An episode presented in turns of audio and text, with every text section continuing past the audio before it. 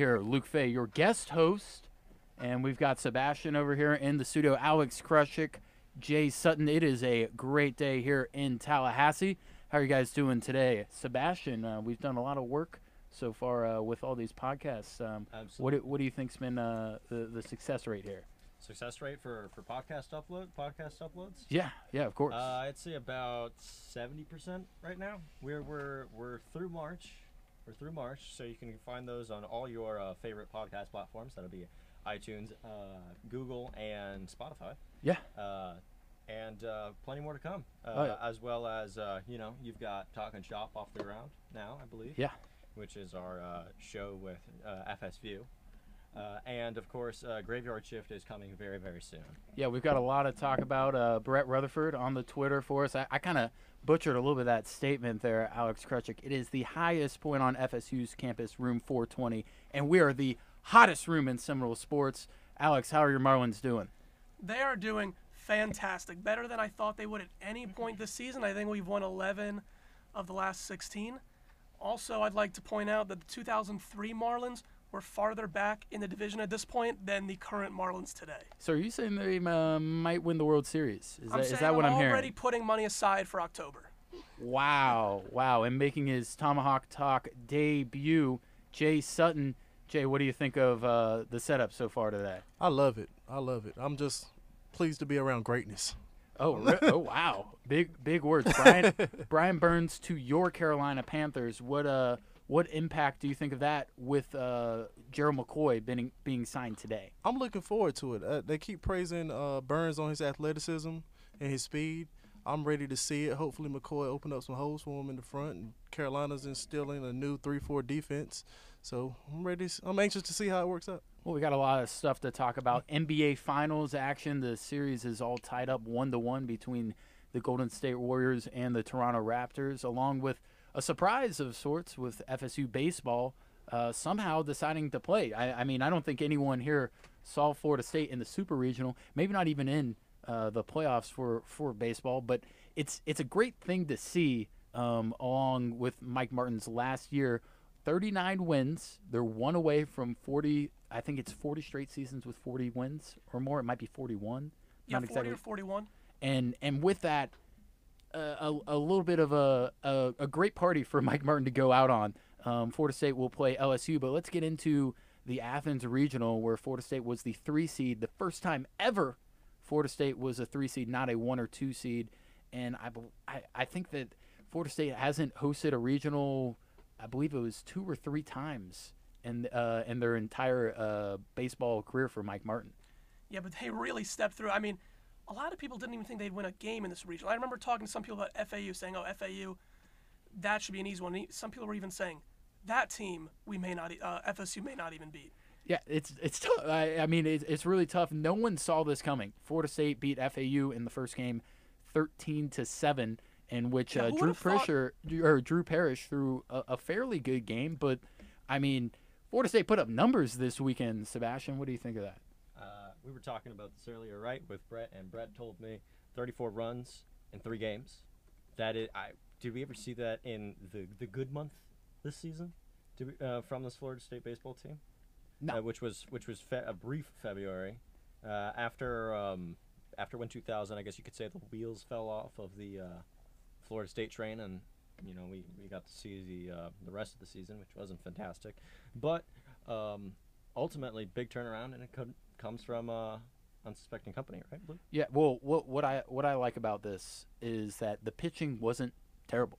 It wasn't good. Conor Grady, who was a reliever last year and parts of the season this year, um, came in relief. Um, pitched a gym against Georgia, uh, Georgia on Saturday. Um, you, you couldn't ask for anything more. CJ Van, Van Eyck, I believe, allowed only two runs. Um, yeah, three earned runs in eight innings. yeah, three earned runs in eight innings, outdueled what people said was the number one pitching prospect uh, for Georgia. No walks, nine strikeouts. That was Emerson Hancock, who I, I want to say allowed 15 runs the entire season, and against Florida State allowed five. So he was four inning, uh, pitched four innings, allowed nine hits, um, five earned runs, and Florida State got to him early and often. And this was not something you, you would have seen in throughout the entire year. I I saw a stat that they said uh, Florida State batted around 268 the entire season, but in the regional they're batting 417 for the entire. Re- that's that's unheard of, and we, we need to really uh, recognize uh, someone who Florida State did not think was going to be on the roster this year, and that's Tim Becker, the outfielder, who had an unbelievable regional, and I I think we can bring Brett in here um, and have him talk a little bit about that because that's unbelievable what what he did for Florida State. Three home runs when he came in uh, to the year. He was on the Florida State uh, the, the Florida State club baseball team. He was the president of the club baseball team and got cut in his initial tryout. Brett. Yeah, yeah, and uh, I was on uh, Talking Shop with uh, Gary Putnick from uh, FSView, and I used one word to describe this this weekend for Florida State, and, and that was magical. Uh, and, and obviously that started with Tim Becker. Um, we talked a little bit bef- before the show that when, when Tim Becker just started, you know, hitting those massive home runs in the game against FAU, the rest of the offense kind of clicked and rallied around him. You saw Drew Mendoza, Mike Salvatore, Reese Albert all have really great weekends.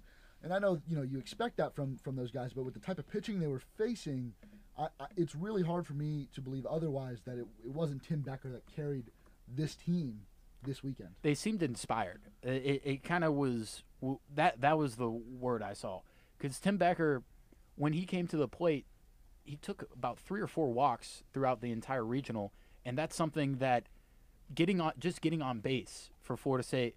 Elijah Cabell had a tough time doing that. He, he's a great threat home run wise, but Mike Martin, I don't I don't think anyone saw this move coming by benching your star freshman who was the highest rated player in the recruiting class and going with a nobody. He, he was a nobody. It, I don't think anyone, even the people covering Florida State, really knew who Tim Becker was, and he really arrived today. I, people say build build him a statue. I, I don't know about that, but it was an unbelievable performance from Florida State just overall. And you've got to look at the pitching. Drew Par- Parrish against uh, Georgia allowed you know five five earned runs, but went five innings, did enough, and the relief the relief was good. Yeah, no, everything was good. And you mentioned his work uh, just a second ago. I want to go back to C.J. Van Eyck though. Yeah. C.J. Van Eyck has major league stuff. That breaking ball, when it's on, is one of the best in the country. And Florida State fans, cherish C.J. Van Eyck while you have him because I think he's probably going to throw one more year for the Seminoles before he goes into that draft, and you could see him picked. I could I could see him getting picked really high up in next year's. There there were a lot of scouts out there looking at Emerson Hancock and C.J. Van Eyck, who was also a sophomore, outdueled him. Went twice as many innings, eight innings, nine hits, three runs, um, no no ball or no base on balls, no walks, and nine strikeouts. And they said they, they don't have the radar gun on the broadcast, but they said scouts clocked him at the mid 90s, 95, 96. And he's making himself a lot of money. And we talked about it last uh, last Tomahawk Talk a week ago. We said, oh, I said that CJ Van Eyck should be the day one starter. Now, maybe they thought we don't want Drew Parrish to go up against Georgia, but CJ Van Eyck should start this game against LSU. Alex, what do you think heading into the uh, Super Regional coming up? Um, Yeah, that'll I be think- played in Baton Rouge. I think, especially in tournament play, you have to ride with the hot hand. Right now, CJ Van Dyke has the hot hand. I think that's who you have to go with.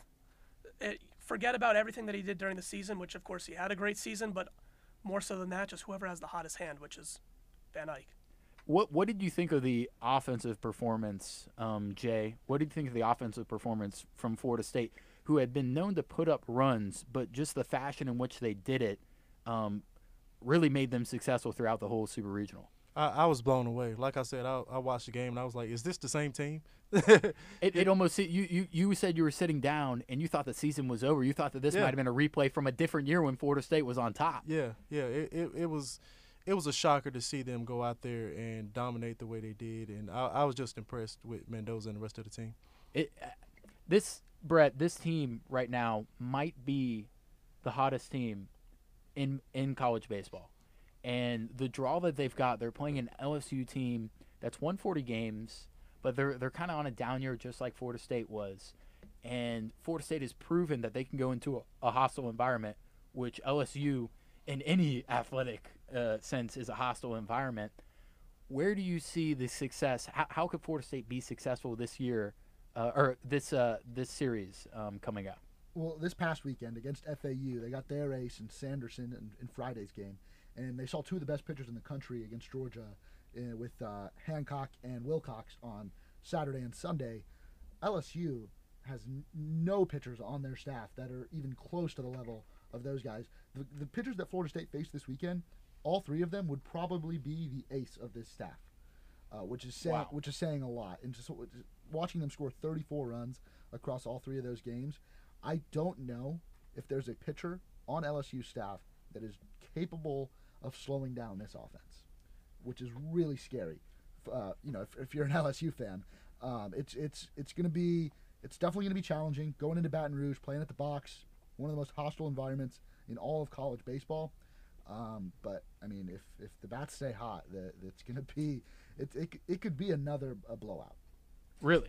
I, I, I I'm not saying they will. I'm saying if, if you start, you know, if you get started, Mike Salvatore keeps getting on base. I think he got on base 12 out of 16 at bats this weekend. And Drew Mendoza's hitting the ball. Obviously, Tim Becker is going to be back in the lineup. If, if they start getting those hits, it's going to be a lot harder for that LSU pitching staff to, to stop that. Alex, what what do you think that Florida State's got to do this weekend? Um, just just like what Brett said, in order to get to Omaha and try to get Mike Martin his his his college World Series, which he hasn't gotten. He hasn't gotten a title. Of course, I agree with the offensive part. I also think that, especially in tournament play, you need your pitching. And kind of what I said before, I think CJ Van Dyke needs to set the tone just like an ace does. I think he needs to set the tone with a win in game one and just put them on top and give them more more breathing room. I'll, I'll, I'll make a counterpoint to that because baseball, as we all know, is, is a lot more of a mental game. And, and every weekend this season, it's been Parrish day one, Van Eyck day two. And even though Van Eyck might be the better pitcher right now, oh, he is the better pitcher right now, there's no doubting that. You, you might not want to mess with that and have him start that first game. You might want to stick with Parrish. You know you're guaranteed at least a second game. Van Eyck's going to see the mound. Um, and, and I, I do get that it, he is the hot hand right now, but you also you don't want to mess with that mojo of going Parrish game one and Van Eyck game two. Really? You you don't think? Last week, weren't you on the side of CJ Van Eyck being the ace? He is the ace of this staff, um, but again, you're, you're guaranteed two games. He's going to see the mound. Yeah, maybe you don't want to have him take the mound when you're down 1-0 in this super regional, uh, but it does. It, it, you know, in, in, in the game of baseball, you don't you don't necessarily want to mess with anyone's psychological state of mind. Uh, so you're you're you're coming from a superstitious, not Yes. psychological. Oh, it's definitely 100% superstitious, and that is, in my opinion, how you win baseball games.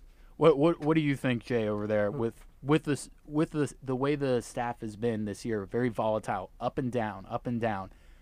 Would it be too much to throw out to change the order and put C.J. Van Eyck at the beginning, or or do you think that the way they've got it now is how it was always going to be? Florida State was going to hit their groove. I think you know I'm kind of old school when it comes to this. When they say, uh, "Stay with what got you there," so I say ride it out, stay with it, and you know plug them in where need be. But for right now, stay with what got you there. Stay with it. So Sebastian, um, we're gonna we're gonna switch just a little bit off of baseball and go with Mike Martin's legacy.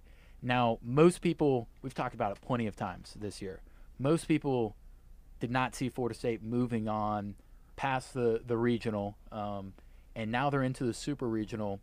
Does this kind of change the the the going out party for Mike Martin to where you you you see and say, you know what, Mike Martin may not have had the best year all around, but if if Florida State could get them to Omaha, that would be that would be the most successful season Mike Martin has ever coached.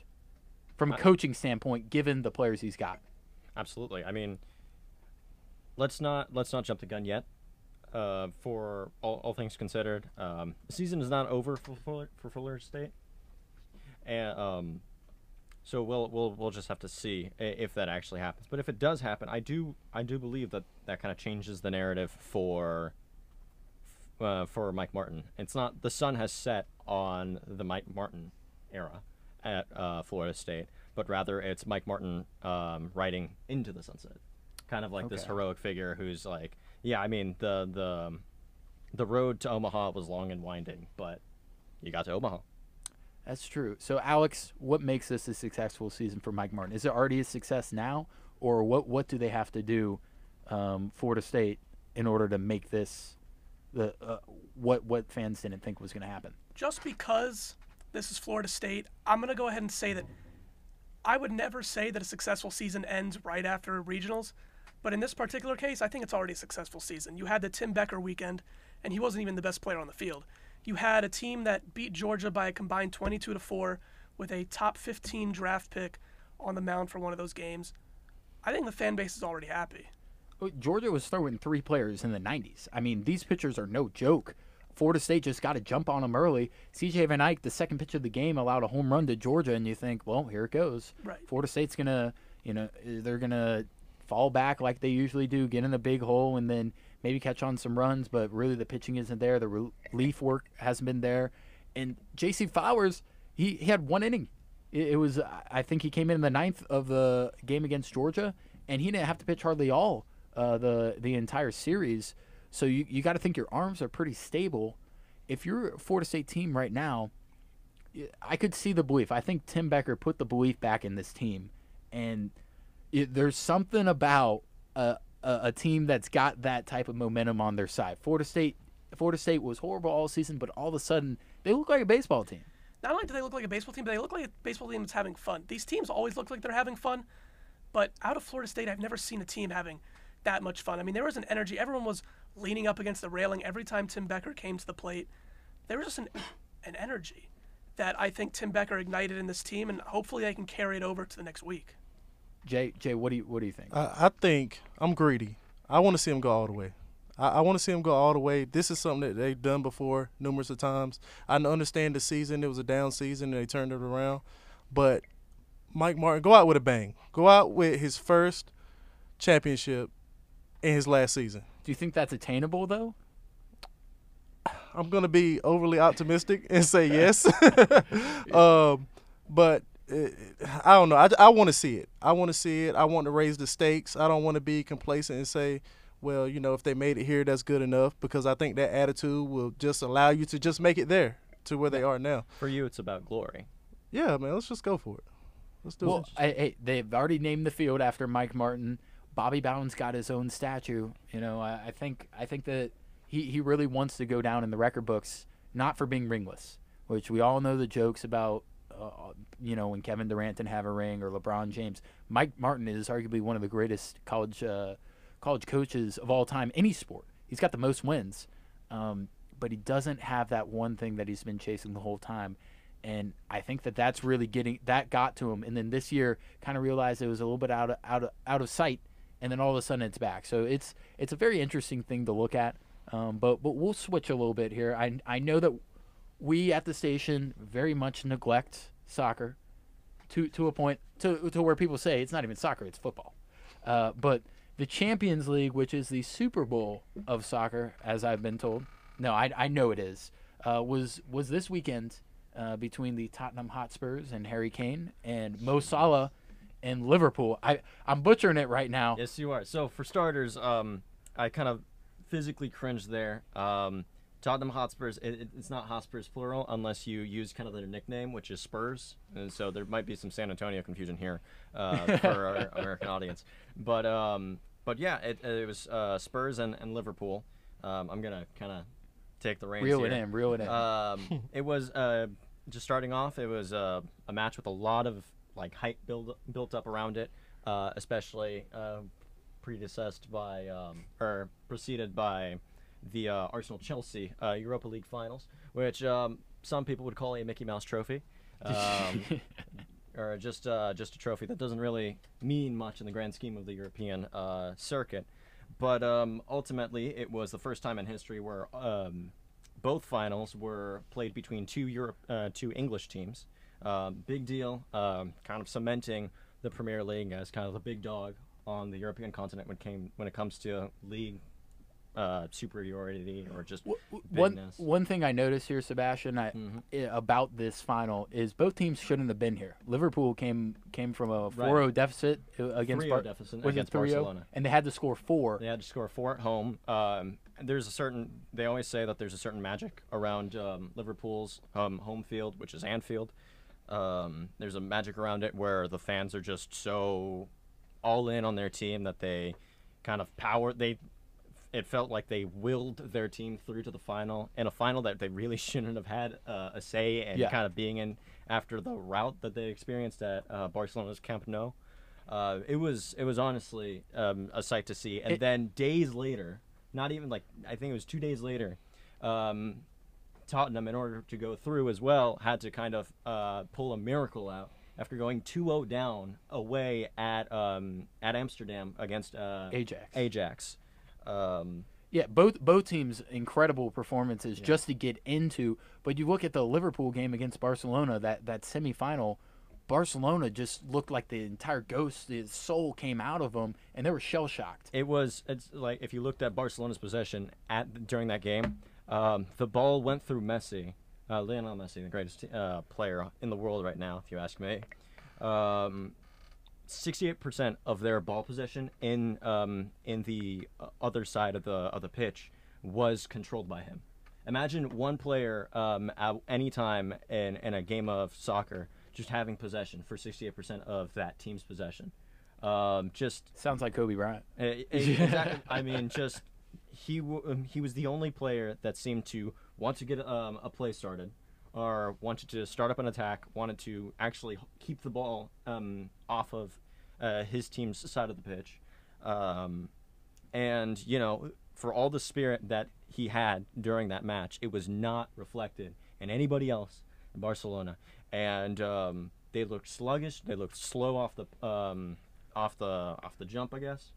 And uh, you really, you really did see that Liverpool exploiting that. So so let's tie that into the final. The final kind of mimicked a little bit of the NBA finals. We'll we'll get to there on the other side of the break. But the final was boring, very very boring. The the most exciting point was 30 seconds in when there was a handball uh, for a penalty kick and Mo Salah converts.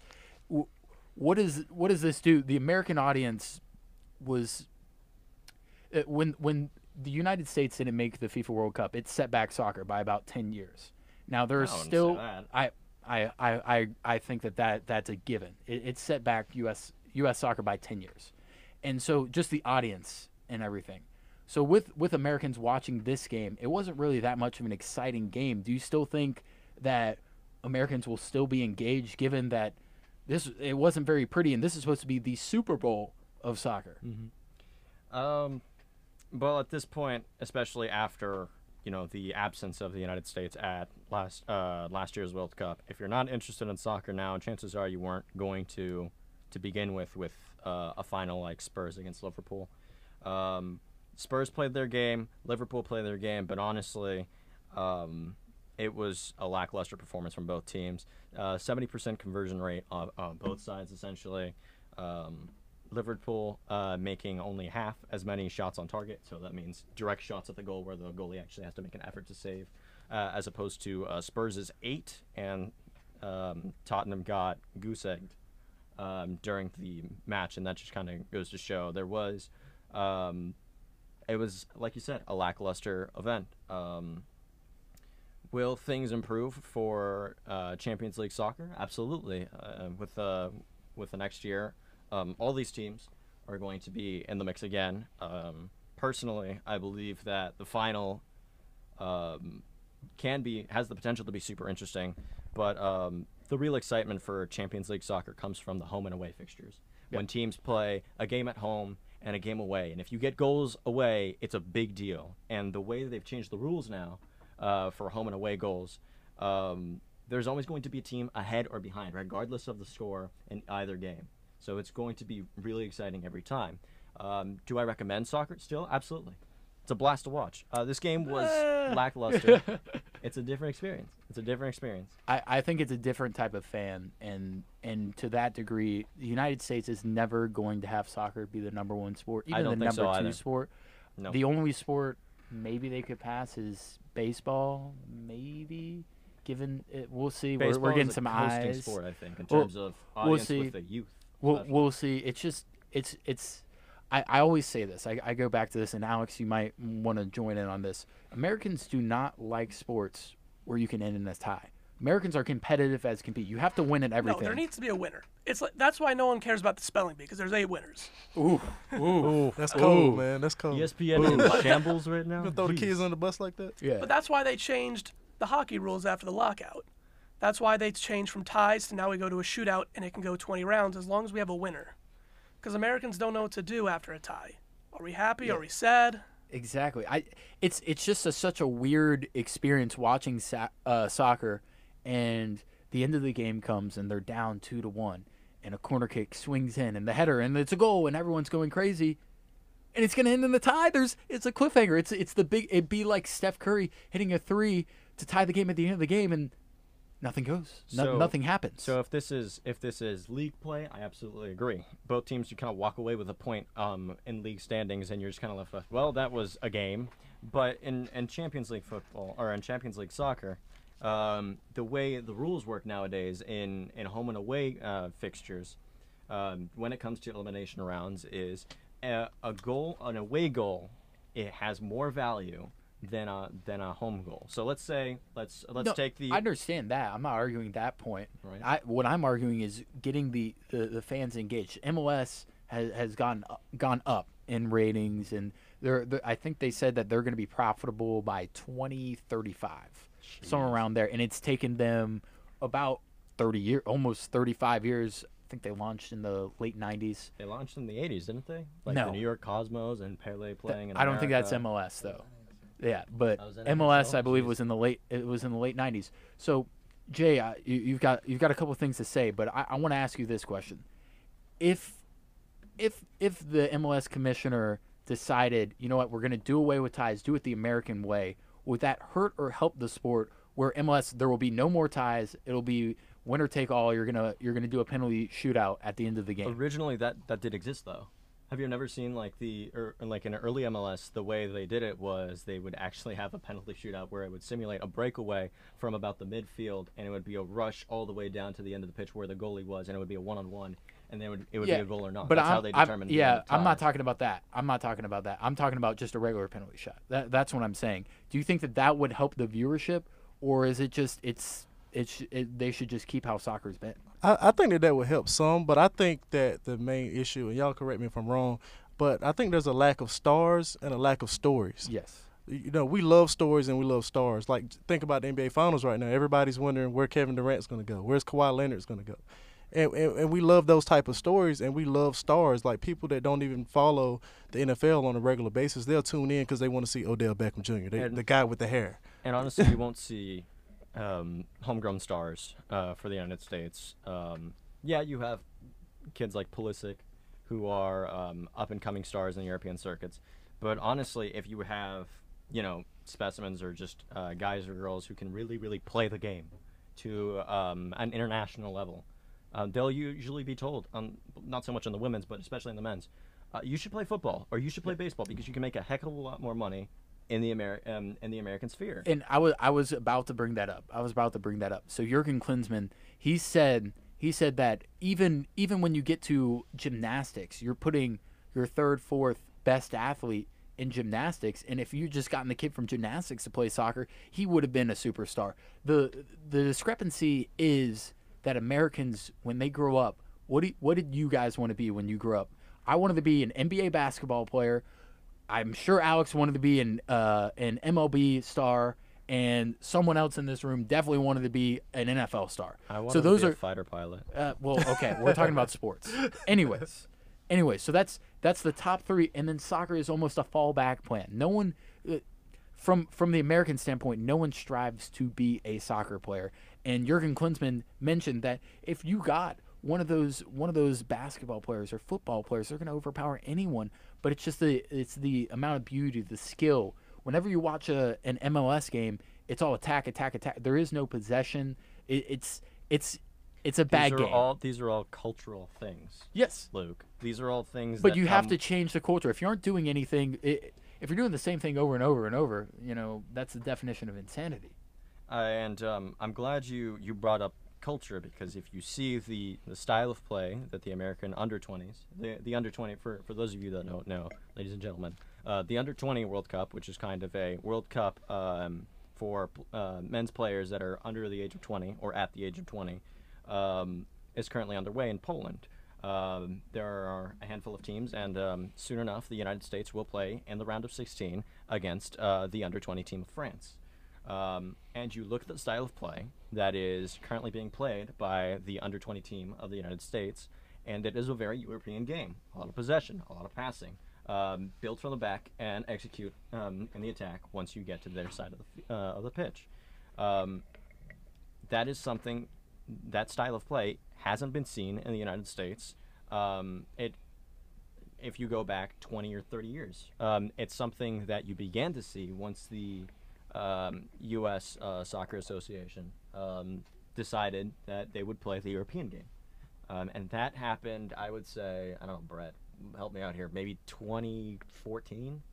Maybe 20, 2014 is probably when that um, that ball got, ro- got rolling for, for the U.S., where they kind of decided to bring in external. Um, or at least, um, you know, German, the German school of thought. Or no, the, I, I understand. the I understand that. It, it's Um, it's it's it- just something you can't fix. It is a slow ball to roll because, like you said, there are so many um, obstacles for um, soccer players to, to clear if they want to actually play soccer and, and aren't like funneled into other sports um, here in America. But if it'll get there, it'll get. I there's no doubt in my mind that it'll get there, but um, you know it'll come. Uh, all come in time. Real- real- Last year's match. Uh, one one last thing. Last year's match um, for the Champions League final was one of the most exciting I've ever seen. It was dramatic. It was controversial. It was wild from the get go, just like this year's. Except it was only so much more so. Uh, Real Madrid, Liverpool. Interestingly enough, uh, they got their run back. But um, if we get more matches like that um, broadcast here in the United States at times where we can watch them as an audience, um, I'm certain that we'll see U.S. soccer grow sooner than later. All right, I'm going to ask you a question real fast before we go to break. Do you think by 2050 the United States will make it to a World Cup final? So, Alex, you go first. realistically, I just can't picture it. Um, that's a long way away, but there's just nothing that the U.S. is doing that would make me think that they could possibly overtake every other country in And- the world. In your mind, though, these kids aren't born yet.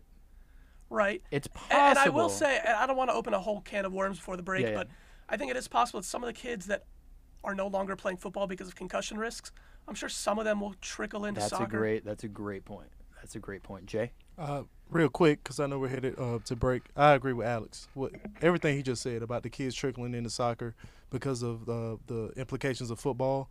So I say it's a possibility, but I'm leaning more towards no. Sebastian. I think you'll see the U.S. reappear before uh, 2050, so 2048. I don't know if, if a cup is that that year, but um, by by 2048, you will see um, the United States reappear in the uh, World Cup semifinals. I don't know about a final, but a third place match is definitely in our future. I, I don't think that. I personally don't think they're going to make it to a final within the next 35 years. That's a fair point. Everybody's getting Um, better just as you are. I, I I really I really don't. But it would be something exciting to see. It would be a nice change of pace. You mentioned the concussions. That's a good point. Doesn't mean that soccer you don't get concussions because of headers. I mean that's that's a whole different bag of worms. But it's just the aesthetic, the look. There aren't as many hits, so it's an interesting uh, thing to look at. But uh, on the other side of the break, we're going to talk about the NBA Finals, probably for the rest of the period. It's, we've got a lot to talk about. But you're listening to WVFS Tallahassee, the voice of Florida State.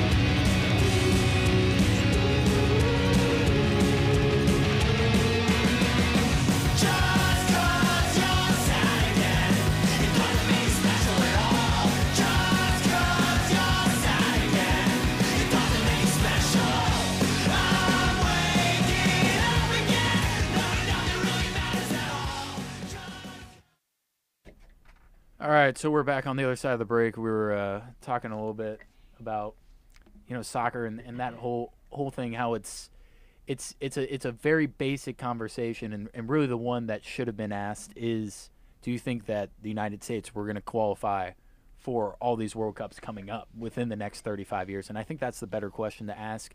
Um, if if you're trying to grow the sport, you got to make every single World Cup you can, and the United States just they don't have that talent level that everyone else does. The soccer is the number one sport in the world, but in the United States it's the fourth, and the the basket. It, Fifth. Hockey is still. I guess you could say hockey is even in front, but you look at Iceland, and Iceland ends up being a better team with I I want to say how many thousands of people? They might have 400,000 people. hundred thousand people And on that island, and they upset England at Yeah, uh, it- Euro 2016. Yeah, and and no, you're right. It was Euro 2016. I was there, uh, but it it's it's something that you, you just can't. 200 and or I think it's 325 million people in the United States, and uh, you you can't get a team better than Iceland. It's kind of it's kind of sad from that regard. And But the, and the cup will be. Uh, we should we should note that the cup is going to change uh, after 2026. FIFA is very heavily pushing for a 48 team tournament instead of the. I saw that they they just um they just they just declined that though. They yeah, they for- said they were going to do. 2022, but that has geopolitical things that i- in play. Yeah. That won't be a factor in the uh, Canada, U.S., Mexico uh, World Cup in 26. Okay. Well, we're going to move on into the NBA Finals. This is what everyone's really been here for. Um, it's it was interesting. I don't think anyone thought Toronto was going to take Game One of the NBA Finals, and they did um, at home. But Game Two last night, probably one of the one of, one of the more exciting finishes um, to to the to the playoffs, uh, in, in my opinion.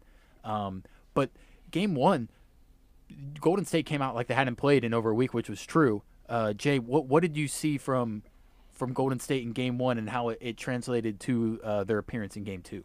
Well, if I go back before game one to to fast forward a little bit, um, you know, game five in Houston. Yeah.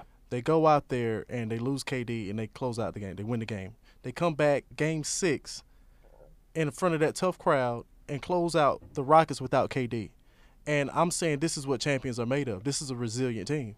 Um, and so you go in the game one, they get the long break, they're rusty. You can obviously tell they didn't have Yeah, their they legs. played. Well, they played the Blazers in the Western Conference Finals and just swept right through them. Yes, but you could tell that that long break affected their legs.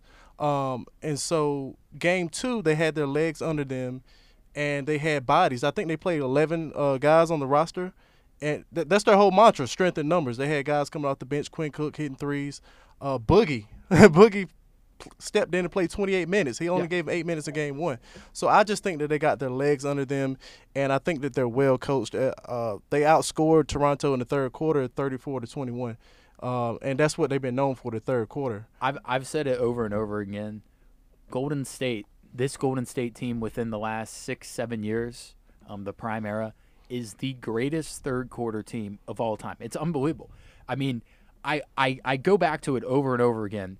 Is when when they're down by 15 in that second quarter, or even even at the very beginning of the third quarter, you go and look. You look in, inside a bar. You look over to your friends and you say, wow, this really feels like a five point game. The a double digit lead for the Warriors means nothing, absolutely nothing. And I sit back there, they were down by I believe it was upwards of twelve or thirteen towards the end of the first uh, or first half, and they come back, they cut it to five. I believe it was five. And you go, okay, well, we'll we'll see if they come out with any energy. Boogie Cousins in game one was horrible. He was terrible. Hadn't played in 45 days and comes out sluggish. That's what you would expect.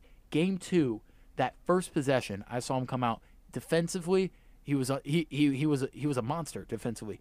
Picked up a couple of fouls a little bit early, but his production is what won them the game. Alex, um, you want to talk a little bit about Boogie and the wake up call that Steph Curry was in the second half because in the first half Steph Curry had nothing going.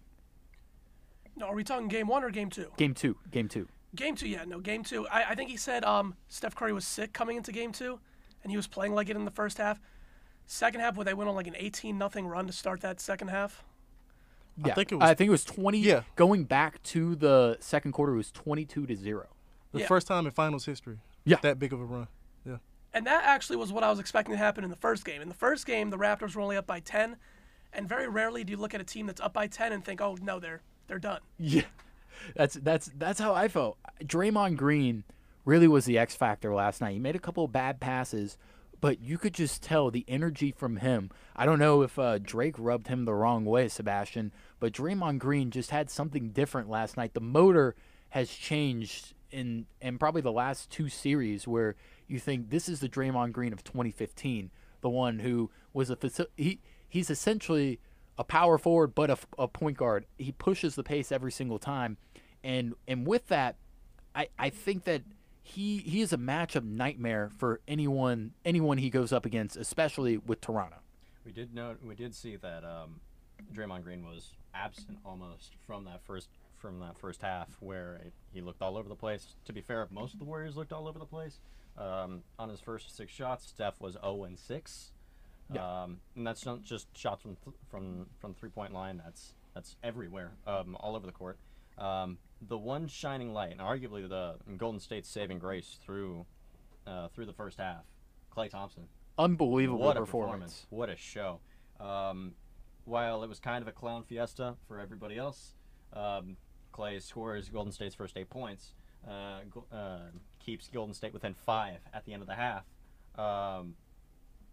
Absolutely, just hats off performance to, He- from from Klay there. He led the team in scoring, and he left with eight minutes left in regulation. Klay Thompson did. Yeah, yeah. So And- his his health is very important going into Game Three. So that's something I want to talk about. Is the Warriors seem to be are easily the the best team in the NBA. With without Kevin Durant, they still are the best team in the NBA. Boogie Cousins is coming off that calf injury. Steph Curry is I think they said he had a fever and his eye is still messed up from the um, previous series. And then you go to Klay Thompson, who just went down with I don't know what Hamstring. Was it hamstring, hamstring? stiffness? Is hamstring. what they said. So it's probably a hamstring strain. So that's three, three that are Iggy. Iggy's and hobbled. Iggy is hobbled, Yeah. and then Kevin Durant is not playing. So that's that's, almost, that's essentially what your starting got five looked like at the beginning of the season. Oh, Looney. Looney has a And- chest contusion. I mean, Yeah. they're, they're they're going down like flies. Yeah. So Kevin Durant, do the Warriors need him to come back by Game Four to make this series not go seven? Absolutely. They need KD. Like, who wouldn't need the best player in the world, which I've been saying that for a while before the media jumped on it. But Well, the KD system is fundamentally different to the traditional Warrior system, right? KD is kind of like a. And KD is a very productive individual, but that productive individual requires resources. He needs ball possession in order to turn that into points. Uh, and KD's kind of like a black hole where everybody is in orbit around Jay, him. Jay, I think that KD is that safety blanket that Golden State right now needs, given how hobbled the rest of the team is. If Klay Thompson's off, and you've only got Steph Curry, I don't think that's enough. I really don't think that's enough. it, it's, it's not. And that's what they brought him there for. They brought him there for the finals. Uh, they're a great regular season team. They're a great playoff team. But in the finals, when you get matched up against LeBron and the other juggernauts out there, and Steph is one of the greatest players ever, but he isn't always consistent in the clutch moments. You bring KD, who's going to give you 30, 35 points regardless. You can write it in the book before he shows up to the gym. You need that, and you definitely need it right now with them being so hobbled. Alex, what what does what does Toronto need to do to steal a game over in the Bay Area? I think they need to rely a little bit more on Pascal Siakam on top of the fact that Kawhi Leonard just needs to keep doing what he's doing. I think they need to ride the energy that they had game one. I think there's just the problem with playing the Warriors is there's nothing about the Raptors that I looked at and said they need to improve. They're already yeah. at 100%. I There's agree. nothing I can really say. Well, It's going scoreless for six minutes on the third could use a look at. They had Right. good looks. They had good looks. Yeah, they it just were not but knocking they never converted. Yeah, They were, yeah, like, yeah. hardly converted. Yeah, I, I mean, I, I agree with the. Imp- it, it's not like here's the thing with the Warriors. It's insert a player, insert a player, insert a player. With with Toronto, they're as good as they're ever going to be. Okay, now Pascal Siakam dropped 30 plus in game one, and now he he only uh, he only had 12. If you look at their their starting lineup, um, no one scored more than 20 points other than Kawhi Leonard. He scored 34, but you're getting 13 from Kyle Lowry, who fouled out with I think it was three minutes left to play in the game. Pascal Siakam with 12. Marc Gasol had six points, and Danny Green with eight. It was just an it was, it was Fred VanVleet helped them from the bench, but it was just an average performance. And they aren't playing as many guys. So you had I, I looked at it, twelve guys for Golden State. If you look over at Toronto, they, they only played eight guys the whole game, and that's probably their best eight. I don't think I'm looking. There's no one else they could insert in there. And Alex, you're saying really they got to play as lockdown defense as they can. Take I, I think that you take you take your poison. Give one guy, give give Klay Thompson his 30. Lock down Steph Curry and make someone else beat you. Last night Boogie Cousins who was tired as could be but played like a dog. Played like a dog. Came out there, played his heart out and Toronto was right in it. Now now here's here's the big question is at the end of the game, Steph Curry is dribbling it out. They trap him. Ball goes to Livingston, then out to Iggy. What were you guys thinking at that point? Hold, pass, or shoot? When he let that ball go, in my opinion, it was a no, no, no, no, no. Yes. I was I was thinking shoot it because Iggy has been clutch for them. He's been the Finals MVP. Um, and prior to him making that shot, this is what makes them so great. And you talk about plug and play. Iggy was one for 14 on three pointers in the last six games before hitting that shot. That's what champions do. So I was like, this is a championship team. He's a championship guy. He's a Finals MVP. Knock it down. It looked in rhythm like he wanted it. He, for a second, he checked and then said, "This is me. Yeah. I'm the Finals MVP." Yeah. That was, that's that might be one of the biggest shots of the Golden State dynasty. That that most likely I. I Uh, think we still think that. that- Do you guys still think that they're the favorites to win? Absolutely. Yeah. Uh, it's it's tough. It's tough. And you know why, Luke? Um, all of the injuries. But one thing that we haven't talked about, we talked about all the Golden, Golden State's injuries. We haven't talked about Kawhi Leonard. Um, I don't know if y'all noticed. Yes. He his legs are gone. He he's gone. He's getting most of his points at the free throw line. He's just bulldozing through the lane and going through the free throw line. He can't knock down shots. His legs are worn out. Um, it, it's gonna be tough. Is if KD is there, they win it. If he's not, it's a pick. Toss up. Yeah. It, and you mentioned Kawhi Leonard free throws, 16 of 16. Um, James Harden like Yeah. from from that, but he reminds me of the Kobe year with Dwight Howard, where Kobe willed them as close as he could, and then got injured, tore his Achilles, and was out. He looks that type of tired, where his legs just. It, he's he's slightly injured. He is playing with an injury, but the the will to win is there. I just don't know if he's going to get enough help because Pascal Siakam, his his Robin, wasn't there last night, and they're going to need that every single night. Now, Alex, do you, uh, let's go back to the Iggy situation. Do you think he should have shot that ball? With set, there's seven seconds left. I think it's easy to say yes. I'm going to agree with Jay. I think it's easy to say yes when you know what happened. I think even though he was kind of cold lately, I think that he's a capable three point shooter enough at least. I mean, he was wide open. He was wide open for like 10 or 15 feet. Steph, For a reason. said in his post-game interview, "You, we saw um, Iggy line up for that shot, and there was just no respect there. You can't disrespect Iggy like that. Where you just have, you want, you want to hear what I said? For my, um, when I heard that, when I saw that shot, I was just, I was just shouting, dagger, dagger, Yeah. dagger, dagger, and it happened. Honestly, I think, and this might be very simplistic, I think especially in today's NBA, if you leave anyone open by that much, there's a 50 50 chance they make it, at least. Yeah, that's uh, yeah, that's true. I mean, let let's not get it wrong. the The first quarter of that game was horrible, bad basketball. I argue that the last six minutes were pretty bad too. Not not from not from Toronto, not from Toronto because Toronto played phenomenal defense, but also from Toronto for not converting off of choice shot like looks, like you- like Jay said. Look, But but from the excitement standpoint, I thought the excitement was there. I Yeah. thought it it wasn't great basketball, but the excitement was there. It's just Toronto. Do you think that Toronto had to win that game? absolutely, it's a home game against. Uh, do you do you think they're gonna waltz into the Oracle and like sneak out with at least one game? It's possible. I'd say it's really hard. If, I would if- say nigh impossible. everything is pinning upon Klay Thompson right now. His hamstring is like it could be the the deciding factor in this finals right now. Now, do you think it is worth, Alex? Do you think it's worth Kevin Durant coming back, knowing maybe he doesn't want to injure injure himself even more because he it for for everyone around here, it kind of looks like Kevin Durant is one foot out the door. Like this is this is a great thing to happen, but he he- he's taking it very cautious here, where he doesn't want to jeopardize his future career. Klay Thompson, also a free agent, may not want to jeopardize, but I feel like Klay Thompson is going to play no matter what. I don't I don't think there's a question on that, but. Will do you think Kevin Durant might just sit this one out, even though Golden State would need him?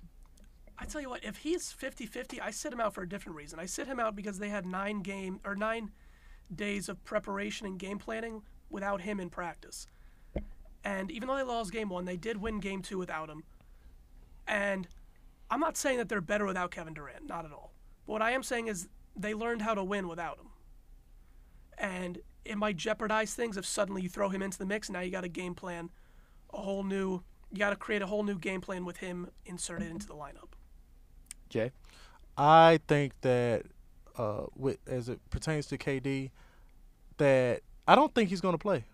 I, I don't think that he's going to play. I think that he's done. I think Steve Kerr put it out there like he's kind of dangling that bait because he wants to keep Toronto honest. On he wants feet, them yeah. to game plan for Toronto uh, for Kevin Durant and his possible return. But I don't think he's going to return, and I don't think I don't think he's thinking about free agency. I think that he's an NBA player. He's a champion. I think he wants to win right now. If he can go, he'll go. Um, I do think Steve Kerr isn't that honest. He said he has to practice first. Who practices in during the finals? they don't Yeah, practice during walk the finals. through- yeah, through, so I think he's waiting on KD to give him the go ahead. So, but w- we'll see what happens. I agree with Jay there. Actually, I think if you would have seen, um, you know, the Warriors with that button ready to call in KD, you'd have heard like a, at least put him as questionable. But the fact that they haven't kind of shows that they really don't think they're gonna play him. So let's look ahead to Game Three in in uh, in Oakland. The Warriors are, are going to be favorites by I would I would guess around four points. That's that's kind of my guess, just a guesstimate. But it also depends if Klay Thompson is going to go. That that might change the line. But I really think that Steph Curry is going to step up in this game. He has to. Just I know he's not 100%. I know his vision isn't that great. He may not be feeling well, but this is his team. This is his moment. He's he's got to make something out of this where it might be if if Klay Thompson leaves somehow, if Kevin Durant leaves, this might be his last chance in order to seal a Finals MVP. Alex, Exactly, especially if KD doesn't come back for game three. I, I forget if they already ruled him out for game three. they they said he's very uncertain, but highly unlucky. I I think that by them winning the game, he's not going to play. Right. Game two. And you know, as deep as their starting five is, they won before KD um, because of Steph Curry. So they're not going to win again by relying on Klay Thompson, by relying on Jordan Bell, on Draymond Green. Andrew Bogut out of Right. nowhere. It has to, you know, as great as the rest of the team is, they're not going to win unless Steph Curry has a great game. Jay, wh- who who from the Raptors is the X factor going into the, going on the road? Is it is it going to be a defender on Klay Thompson or or Steph Curry, or do you think that there needs to be offensive numbers put up? I think offensive numbers, and I think it's the guy that's always the X factor for Toronto, and that's Kyle Lowry. Like you, you never, you never know what you're gonna get from him, and I think if he can show up and have a big game, they have a solid chance to win it. Because Kawhi, hobbled or not, he's gonna give you 20, between 20, 25 points. Um, the other guys should do pretty decent, but you need Kyle Lowry to step up and put pressure. That's one good thing against Steph. If you can uh, really show up offensively against Steph and force him to play, that takes away from him a little bit on the offensive end. It looked defensively. Steph Curry, I I want to say the first five minutes of the game had one shot. They just were double teaming him, coming him off screens, just really undercutting everything. The game plan was there. It really was there. I think uh, Steph Curry's going to get his shots. That's the one thing that you you can't gameplay against. Uh, he had a step back three from a mile away in the final minute of the third quarter that you just go. You, that's something you can't cover. You can't cover that. So, who, fr- from that standpoint, Golden State's gonna be fine. I think the the real question is, can Toronto make this game a series when it comes back over into Canada? Game six. I'm gonna say right now, I think that the Warriors will win four straight. I I agree. The game five will be an elimination game. That's Scotiabank. Um, tomorrow specifically, I think you'll see Iggy and Steph. And that Wednesday. The, last- game's on Wednesday. The game's on Wednesday. I'm sorry. Um, the, last three minutes of the second half, um, Steph starts putting, or the first half, excuse me. Uh, the last three minutes of the uh, first half, you see Steph start scoring again in game two. Um, and that's where I kind of point to and say that's where Steph starts spinning up again. Uh, and it kind of it starts building and building, and you know you, the meat of the entire his entire performance last night was was that third quarter, and then the cherry on top um, was that from what 40 feet away. It was absurd. it, it was it was a step back three that should never. If anyone else It was a- takes it that was a- shot, it was a Curry shot. It was Yeah. a Curry It was directly in front of Drake. Yeah. It was It's directly in front of Drake. from the other side of the the con- that dude might as well have made the shot from the Oracle. Yeah. It was absurd. Um, I think it's, if if he can shorten up that spool up time uh, that we saw in Game Two, and I think he will at Oracle, um, it's it's a Game Five. It's a game Warriors in five. Well, I want to talk about one more big thing, and this is one of the bigger shockers of the weekend, and that was Anthony Joshua going down in the heavyweight uh, boxing fight against um, against Andy Andy Ruiz Jr. I don't know if any of you guys saw a little bit of that clip, but you go on Twitter, and I, I was you know just browsing whatever. Anthony Joshua is is the top fighter in the world. Um, it arguably uh, he's he's top two. Um, I can't remember who's the Deontay Wilder. Deontay Wilder is is the guy that people say we were one and one A, but uh, Anthony Joshua was um, sidestepping Wilder is what Wilder's camp has been saying. But Anthony Joshua goes up against Andy Ruiz Jr. And if you look at the picture of this guy, I mean, I see Jay shaking his head. They called him the Mexican butterbean. he looks like uh, he, he looks like your uncle that you see rarely. You know, he, he's there walking He around. looks, uh, he honestly looks like straight out of a live league, like LA street fight. It's If we're being completely honest. if if you put him in a Maybe that's a lineup, harsh. it's it's not like he he's fat. It's just if you put him in a lineup, He's fat. okay. okay. That by boxing standards. I mean, I- If you put him in a lineup, you go. What sport does this guy play? And you you probably say is beer chugging a sport. You know, it's it's it's one of those things. But he put on some haymakers to Anthony Joshua. It was a, it was insane. He was twelve to one. Uh, in some other places, they had him twenty to one. I think twenty two.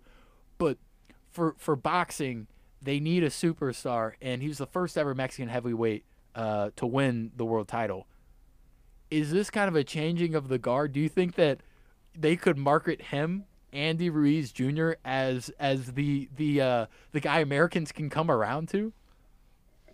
I I think not honestly, and I could be wrong. Max Kellerman is probably the best person to ask on this, but I think that it was kind of a fluke. I think that Anthony, One hit wonder. Yeah, I think Anthony Joshua, Joshua was really uninterested in this fight. He was looking ahead to the next fight, and he did not expect with the rest of the world for that to happen. He he, he wasn't checked in that fight, and uh, Ruiz took advantage of it. That's what I think. Sebastian. Hey man, if if you capitalize on your opponents underestimating you, you know it's it's look weak when you're strong and look strong when you're weak, right? Yeah.